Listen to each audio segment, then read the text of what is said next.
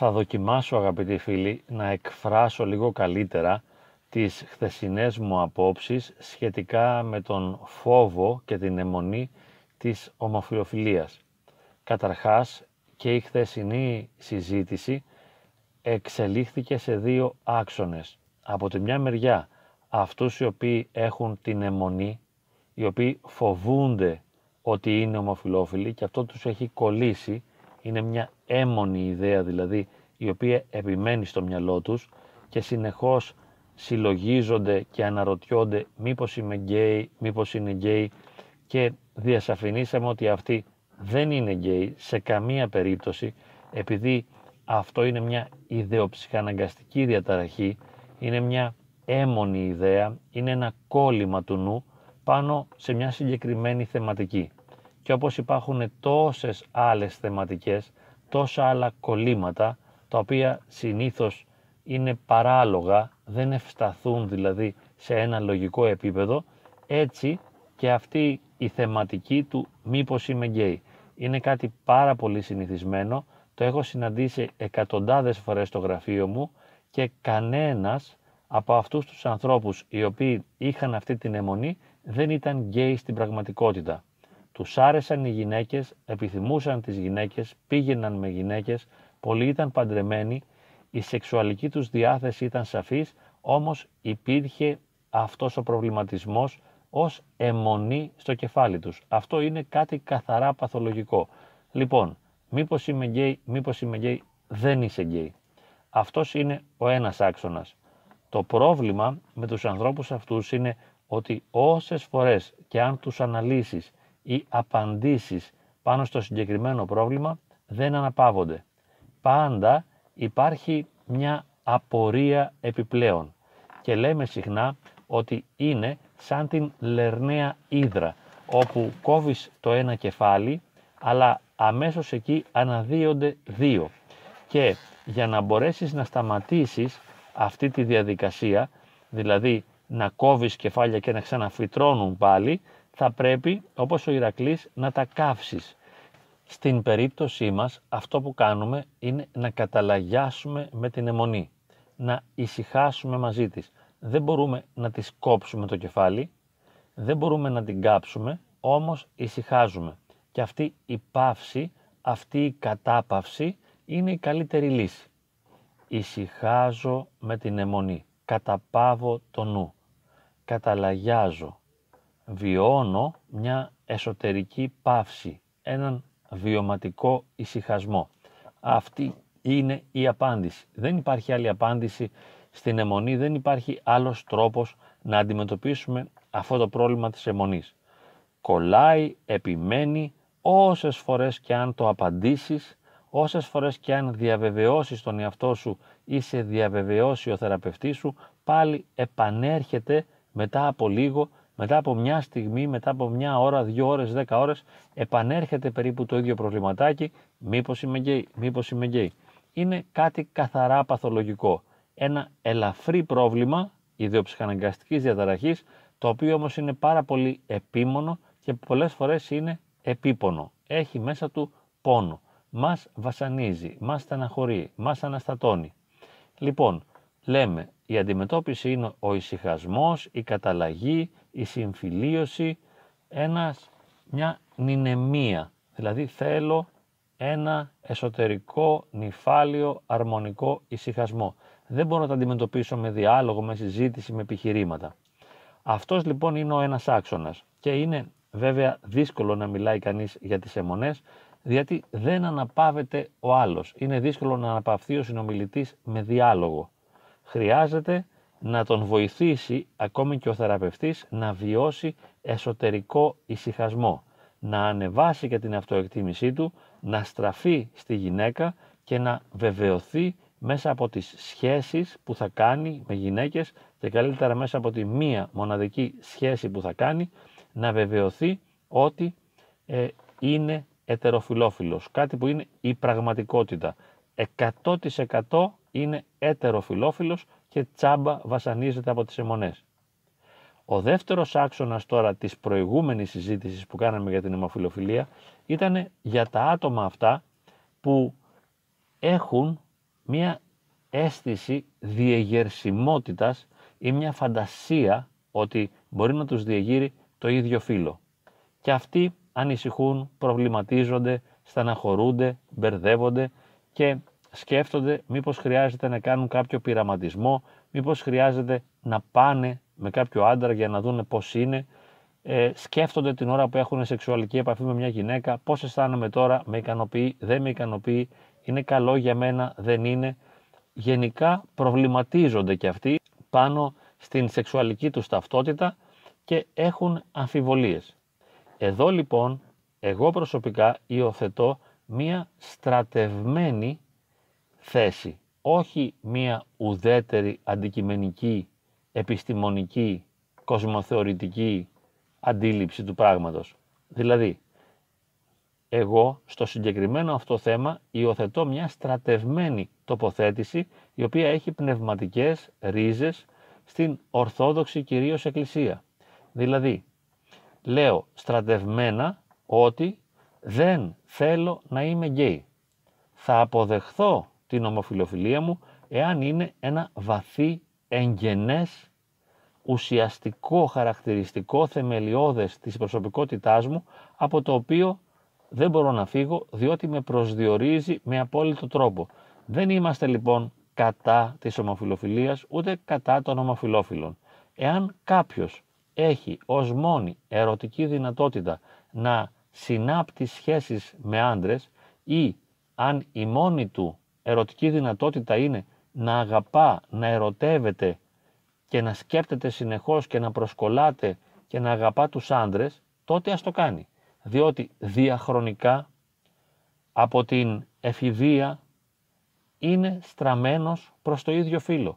Τι μπορούμε να κάνουμε τώρα; Σεβόμαστε απόλυτα αυτό το πρόσωπο και του λέμε αν θέλεις να κάνεις εγκράτεια, είναι πάρα πολύ δύσκολο να κάνεις εγκράτεια, μόνο μέσα από την ένωσή σου με το Θεό, μέσα από μια πολύ έντονη προσωπική σχέση με το Θεό, μπορεί να επιτευχθεί εάν θέλεις η εγκράτεια. Και το έχω δει όμως αυτό σε αρκετά άτομα, δηλαδή ενώ είναι ομοφιλόφιλοι και το ξέρουν, κάνουν εγκράτεια.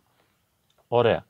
Εάν όμως νιώθεις, φαντάζεσαι, νομίζεις, υποθέτεις ότι διεγείρεσαι από άτομα του ίδιου φύλου, αυτό είναι και πάλι είτε ένα ψυχοπαθολογικό φαινόμενο, είτε ένα φαντασιακό γεγονός, το οποίο δεν έχει σχέση με την πραγματικότητα, αλλά με τη φαντασία, με την υπόθεση.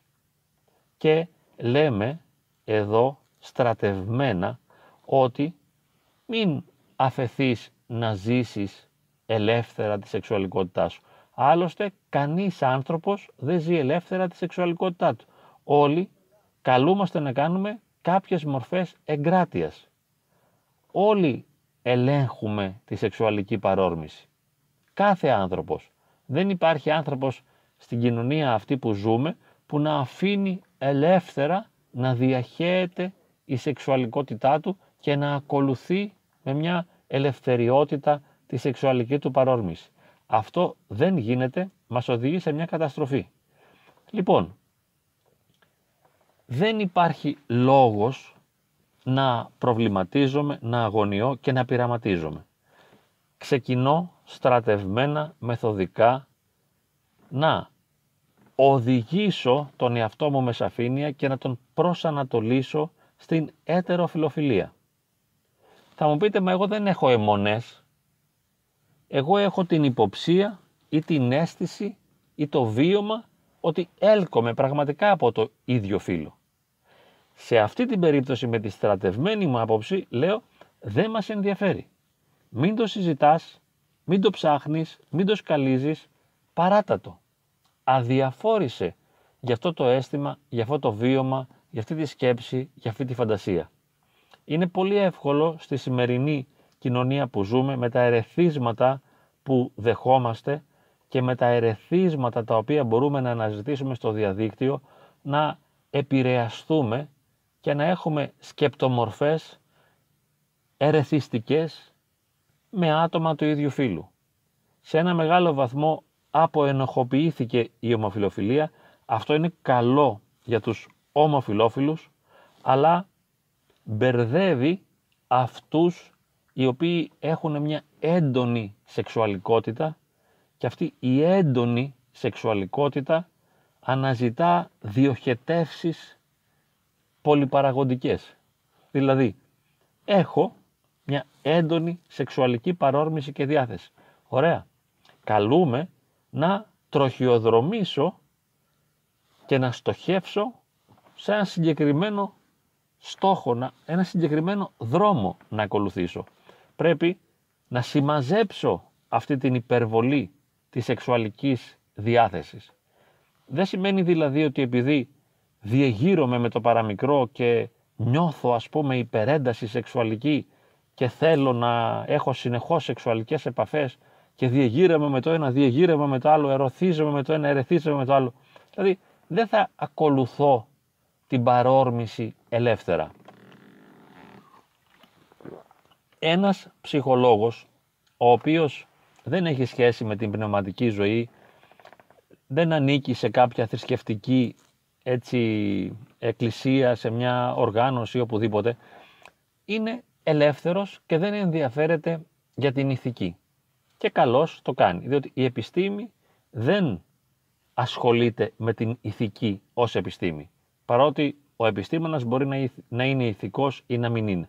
Όμως η ίδια η επιστήμη δεν έχει την ηθική μέσα της και ο στόχος κάθε ψυχοθεραπείας είναι να νιώθεις καλά, να είσαι ευχαριστημένος, να είσαι χαρούμενος, να αξιοποιείς τις δυνατότητές σου με τον καλύτερο τρόπο.